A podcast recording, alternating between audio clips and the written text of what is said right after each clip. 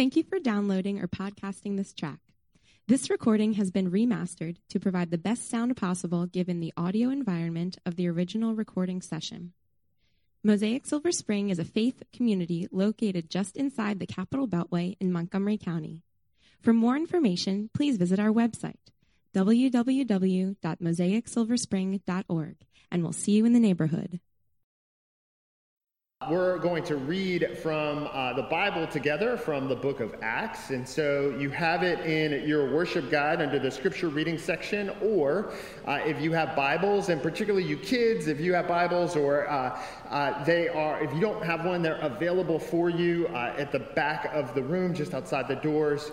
Uh, I would encourage you to open up and find the book of Acts as I read. I'm going to read from chapter 16, verses 6 through 15. Please uh, follow along with me. And they went through the region of Phrygia and Galatia, having been forbidden by the Holy Spirit to speak the word in Asia. And when they had come up to Mysia, they attempted to go into Bithynia, but the Spirit of Jesus did not allow them. So, Passing by Mysia, they went down to Troas. And a vision appeared to Paul in the night. A man of Macedonia was standing there, urging him and saying, Come over to Macedonia and help us. when Paul had seen the vision, immediately we sought to go on into Macedonia, concluding that God had called us to preach the gospel to them. So, setting sail from Troas, we made a direct voyage to Samothrace, and following the following day to Neapolis, and from there to Philippi, and which is a leading city of the district of Macedonia and a Roman colony. We remained in the city some days, and on the Sabbath we went outside to the gate to the riverside, where we supposed there was a place of prayer. And we sat down and spoke to the women who had come together. One who heard us was a woman named Lydia from the city of Thyatira, a seller of purple goods who was a worshiper of God. The Lord opened her heart to pay attention to what was said by Paul. And after she was baptized and her household as well, she urged us, saying, If you have judged me to be faithful to the Lord, come to my house and stay. And she prevailed upon us. This is the word of the Lord. Thanks be to God one of uh, the questions that uh, I regularly ask myself or that I hear, and I am sure you are familiar with, is the question, why are we here? And uh, that question, why are we here, it can be asked in different ways. Uh, like the emphasis can be on the why. Uh, say, for instance, you're stuck in traffic, and normally you should be going 65 or some of you faster, uh, and you're going 25, then the emphasis is like, why are we here? Maybe it has something to do with the sirens that are passing by. Could be, you never know, uh, but the emphasis on why. Now, uh, for those of you who are kids, uh, you may have turned and asked your question, this question to your parents or to others with an emphasis on we. Why are we here? You know? Or, like 72% of the meetings that I've ever participated in prior to the life of Mosaic, I've raised this question why are we here? Uh, wondering uh, who just got to set the invites for the gathering. When it comes to the core values of Mosaic, and when we think of the idea of place, we want to put the emphasis on the here. Why are we here? Why is it that God has us here? And how may that shape the day in and day out decisions of how we think about our lives and how we think about ministry, both individually and as a full community? How may it shape our resources and how we use them? How may it shape the continuing education of our staff? How may it shape how we structure community groups and the rhythms of life of our church? And so, one of our core values is place. And in going after this idea of place, we put the emphasis on here. Why are we here? It is common in this area uh, to answer that question, why are we here, uh, often to kind of our immediate circumstances. Kids, you may likely answer that emphasis on here with because my parents moved here and I didn't really have a choice in the matter. Uh, or for some of you, it may be school, um, or it could be a job or fellowship, uh, or an opportunity in life that you felt like you needed to do. Uh, it could be the pursuit of some higher goal, and this particular geographical region uh, makes the most sense to accomplish where you're headed, whether it's in education or politics or your specific vocation. Some in our community, our immigrant neighbors, may answer that question, why am I here? Uh, with the answer that it just made sense. They were joining a community uh, of uh, their people. Uh, who are here. And so it was a place where they don't have to code switch uh, or where they don't have to constantly seek to be understood. So there are all sorts of reasons, kind of in the immediate uh, purview, of why we may be here. But the Bible, when it talks about place, it tends to zoom out just a bit and remind each of us, while those things are all true and good examples of often why we're here, that there's more to our answer than just our immediate circumstances. There's a bit of a zooming out. It's as if the various authors of Scripture are pinching their fingers on the story of God's redemptive work in our world, and it zooms out a bit to let us catch the vision that, in an ultimate sense, we're here because that's what God has for us. And so the story in Acts is often interesting to me. It's often passed over. Commentators chop it up in different ways, and they don't spend a lot of time with it. It is chock full of questions of place. Why is it that when they were headed through the regions of Phrygia and Galatia, they were forbidden by the Holy Spirit to speak the word in Asia? what's, what does it mean, forbidden?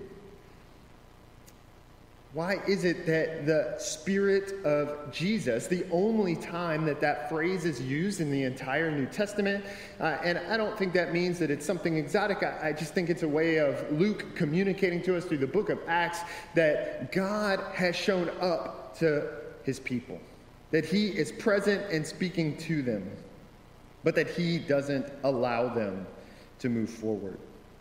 And then Paul experiences this vision. And the result of being uh, forbidden, whatever the dynamics of that are, from heading to a particular region, and the Spirit of Jesus working in their life, and this vision, the net result of those things are that they conclude in verse 10 that God had called them to preach the gospel to the people of Macedonia. So they could have attributed to a bunch of immediate circumstances, but there is this practice in Scripture to understand that we live in God's world. The fancy theological way of saying that uh, is that God exercises providence, that He is engaged with His people and He cares for them, even in the places that we are now. So, why are we here? It may be in a most immediate way that it's because of a variety of work or school or other related reasons, but it's also because this is where God has us. And so in Scripture, there is this reminder that we should not take that for granted. When I was a younger man and uh, trying to learn about what it meant to be married and what it meant to be a Christian in this area. Uh, there were all sorts of challenges, and there was an older man named Steve Brown who was an elder at my church. He looked like uh, the typical mall Santa that you used to see before the days of COVID, like huge white beard.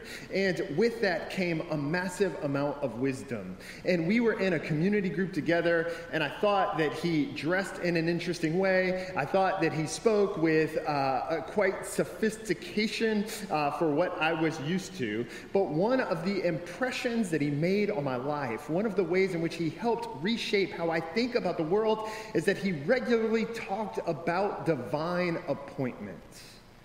And I remember the first time I heard that, it felt like he was kind of over spiritualizing everything. What do you mean, divine appointments? And so I just kind of nodded like I, I knew what he was talking about, which I, I, didn't. I just said, oh, yeah, you're right, Steve. That's fantastic. But uh, when I got to a level of comfort with Steve that I could say, Steve, what are you talking about? Like, are, are, you just spiritualizing, you know, a traffic jam, or are you just kind of like making? And and what Steve responded with, and this isn't his exact quote, but what he did is he pinched down on how I viewed the world, and he zoomed out and said, Joel, look, there are a few different ways that you can look at or uh, deal with the place where God has you you can think of all of the challenges that it brings, or how hard it makes your life, or the ways that you wish it were different. And all of those things are, in a sense, fine. So I don't want you to feel rebuke if you regularly do that. But Steve would make the case that there's more. There's more to it than that. And when we think about the times in our life when we have some place to go and we run into our neighbor and our neighbor wants to talk and they want to talk a lot, that we have a couple of ways to view that. And Steve would say, What helps me in those moments is to remind myself that uh, God has placed us here that God has called us here. And so to think of that as a divine appointment helps him zoom out just a little bit. And instead of thinking of the immediacy of his to do list, or instead of thinking about how inconvenienced he is, he would say, maybe this is what God has for me now. And that way of looking at life has shaped the community of Mosaic Silver Spring because in the history of our church, in a given year, 22% of our membership rotates. It moves out and moves on, often for really good reasons graduations, new jobs, promotions, or moving on to the next phase of their life. And so, what that means is that Mosaic Silver Spring and Lower Montgomery County can often have a feel of uh, a college campus or a transient city uh, where people come and they're there for a season and then they move on. And that means we have a choice. We can choose to not really think much about our place or try to escape it or just view it as something to be weathered for the short period of time that we're here. Or we could view our time here as a divine appointment, as a God given opportunity to meet others, to learn, to grow, and to ask the question what God is calling us to do here and now for however many days or weeks or months or years that we're here and He has us here. And that's our practice at Mosaic Silver Spring. So, when it comes to our core value of place, we are trying to follow in this idea that God places us, calls us to specific places for periods of time. And to take that serious, to not try to escape it, to not merely complain about it, but to take it seriously and to think through how we can be faithful as people of faith here and now. That is what Paul and his companions do. And so you see when they show up, they didn't say, Man, what are we doing here? They continue to do mission. And so in verses 11 through 15, they show up to the city gate. It's just this very localized sense of let's just go to where the people are, where God has called us, and let's engage them. And that's what they do. The net result of that is that a group of women come together to pray, and that in engaging them, Lydia repents and believes. She and her whole household are baptized, and then she shows hospitality uh, to Paul and to the others. It's this beautiful picture of taking serious where God had called them and then just trying to be faithful in that place. That's how we think through the core value of place when we think about our time or energy or resources. Because of the density of where God has called us, because of all of the work and needs and things that we can do to faithfully proclaim the life, death, and resurrection of Jesus, we focus mostly on Down County, Montgomery County. That's where roughly 90 plus percent of the people who participate in the life of Mosaic uh, live or function or do day to day life. And it is where we try to pour in energy. It's where we try to think through what is the culture like here? What are the struggles that people have? How can we love our neighbors well? What are the questions about faith that are unique to our time and place right here? What are the ways in which people have to grow in their intercultural competency, so to speak, to engage because we live in such a global and diverse place? These are the things that we think through as we consider our place and where God has us as a church. And the goal in this is to faithfully follow Jesus.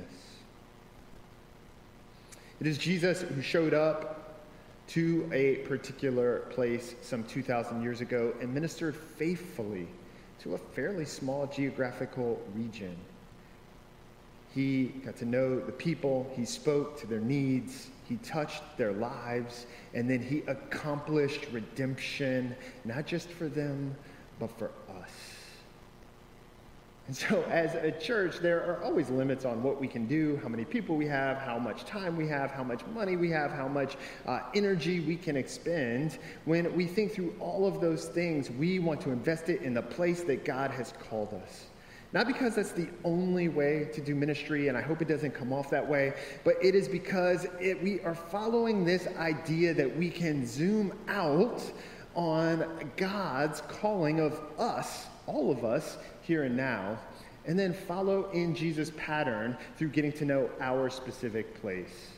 And so, what that means is uh, we uh, don't try to podcast and videocast and market nationally or internationally or even much beyond the Down County area, really at all. I guess, Dan, if that's accurate. Uh, really at all. We try to be faithful right here to where God calls us because that's the work that we have to do. So, I have a friend who is a rural pastor in the state of Texas, and his place is like 200 miles wide because there's just no churches there, and people are so spread out. And so, he can't exactly follow the model that we do here because his place is so different. He has to think about ministry differently. When for us, when we he's not taking for granted divine appointment, it's just the place where God has him brings different challenges. And so, for us, part of how we apply this idea of place is we think through this specific time, the specific questions, the specific challenges and needs, the specific ways that it looks for a faithful group of people who know Jesus. What does it look like for them to make the good news of a resurrected Jesus that is the answer to our sin and death problem, what does it look like to make that known? So that when we answer the question, why are we here? We can say, in part, it's because God has called us here, at least for a season. And then with that zoomed out picture, we can say, all right, well, then what does it look like for us to be faithful here? What does it look like us for us to follow Jesus here? What does it look like for us to love our neighbors here? And what does it look like as a church community to make the good news of Jesus known here? That's our goal as a church. That's what we invite you to help participate in and shape in the months and years ahead, however long God has you here. Let me pray. Our Father in heaven, I ask that you will watch over us as a community and that you will encourage our hearts to not run or escape from this place with the challenges that it has, but to rather think of our season here in life as a divine appointment, a time where we can uh, pray and ask you to give us both wisdom and energy to meet the challenges of our day here. I ask, God, that you will help us to do that faithfully. In Jesus' name.